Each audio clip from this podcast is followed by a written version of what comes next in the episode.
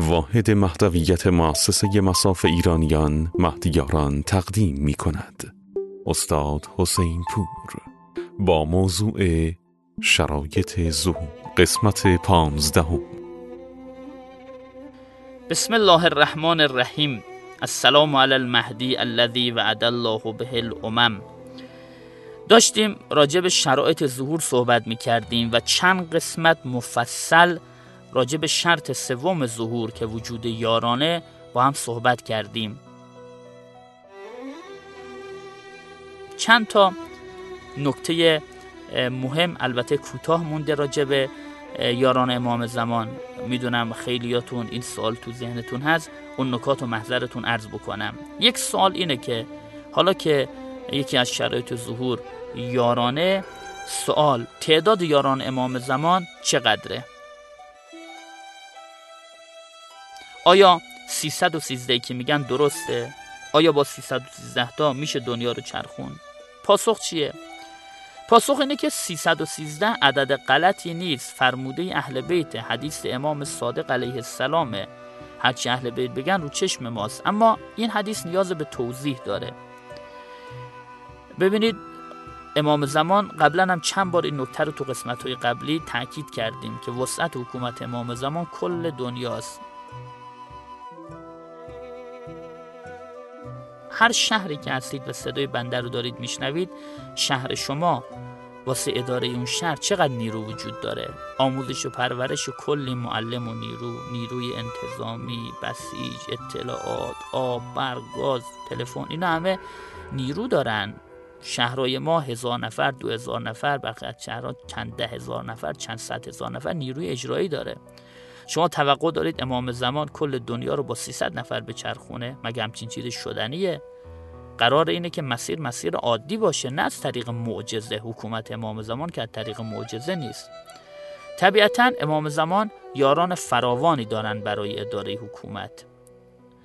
اما این 313 غلط نیست. حتما درست فرمودی امامه. این 313 اینجوری تعبیر بکنیم شاید تعبیر بدی نباشه. فرماندهان اصلی حلقه اصلی یاران امام زمان هستند. ما دقیقا الگوی حکومتی امام زمان رو که نمی‌دونیم. لذا مثال دارم براتون میگم. صرفا مثاله.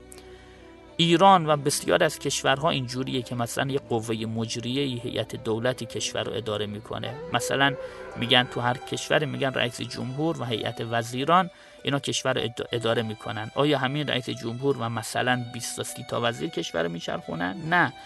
هر کدوم از این وزرا خودشون 100 هزار 200 هزار بعضا بیشتر واسه خودشون نیرو دارن. صرف یک مدل بودا. وقتی میگیم امام زمان و 313 یار دنیا رو میچرخونن امام زمان فرمانده اصلی اصلی رهبر این قیام این 313 فرماندهان امام زمان هر کدوم از اینا برای خودشون یارانی دارن یا به هر حال مدل دیگه از اینکه 313 تا تعداد یاران اصلی امام زمانه. من سه تا کلمه براتون بگم.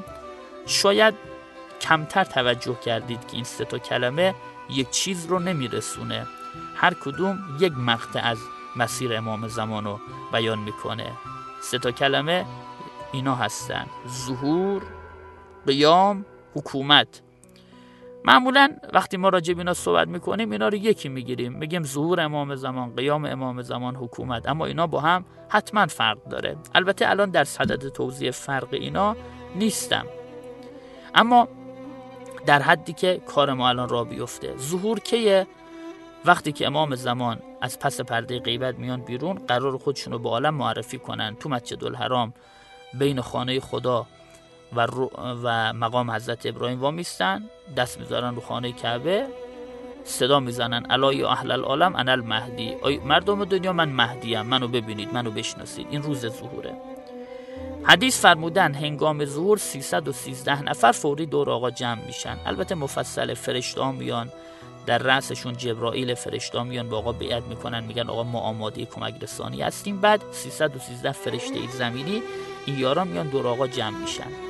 اما با اینا آقا قیام شروع نمی‌کنن. یه مدتی چقدرشونه می‌دونیم. از ظهور میگذره.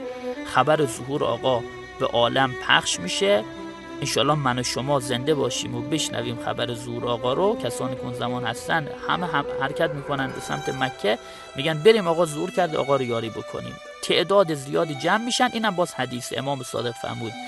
ده هزار نفر که دور آقا جمع شدن آقا قیام می‌کنن. پس 313 نفر هنگام ظهور اول هسته اولیه. بعد خبر ظهور به عالم می‌رسه. ده هزار نفر دور آقا جمع میشن. قیام شروع میشه. بعد آقا شروع می‌کنن قیام. نقاط مختلف دنیا رو رفتن. بعد حکومتشون که مستقر شد تو کوفه پایتخت کل دنیا خواستن حکومت کنن. اون موقع تو دنیا کلی آقا یار می‌خواد و تعداد فراوانی می‌تونن اونجا یار امام زمان باشن. پس اون 313 تا میشن حلقه اصلی. چرا این نکته رو تذکر دادیم؟ می‌خواستم یه جوری بگم که دوچار یأس نشید اگر مردم ما اگر شما خیال بکنید اشتباهی اینجوری فکر کنید که یاران امام زمان فقط 313 313 تا هستن ممکنه معیوس بشید. بگید اینقدر از ما بهتر هستن که ما به 313 نمی‌رسیم. بدونید امام زمان باز هم یاران دیگه ای نیاز دارد. پس اینم یک نکته راجع به تعداد یاران امام زمان. انشالله همه ما جز بهترین یاران حضرت بلکه انشالله جز همین حلقه اصلی یاران امام زمان باشیم انشالله و السلام علیکم و رحمت الله.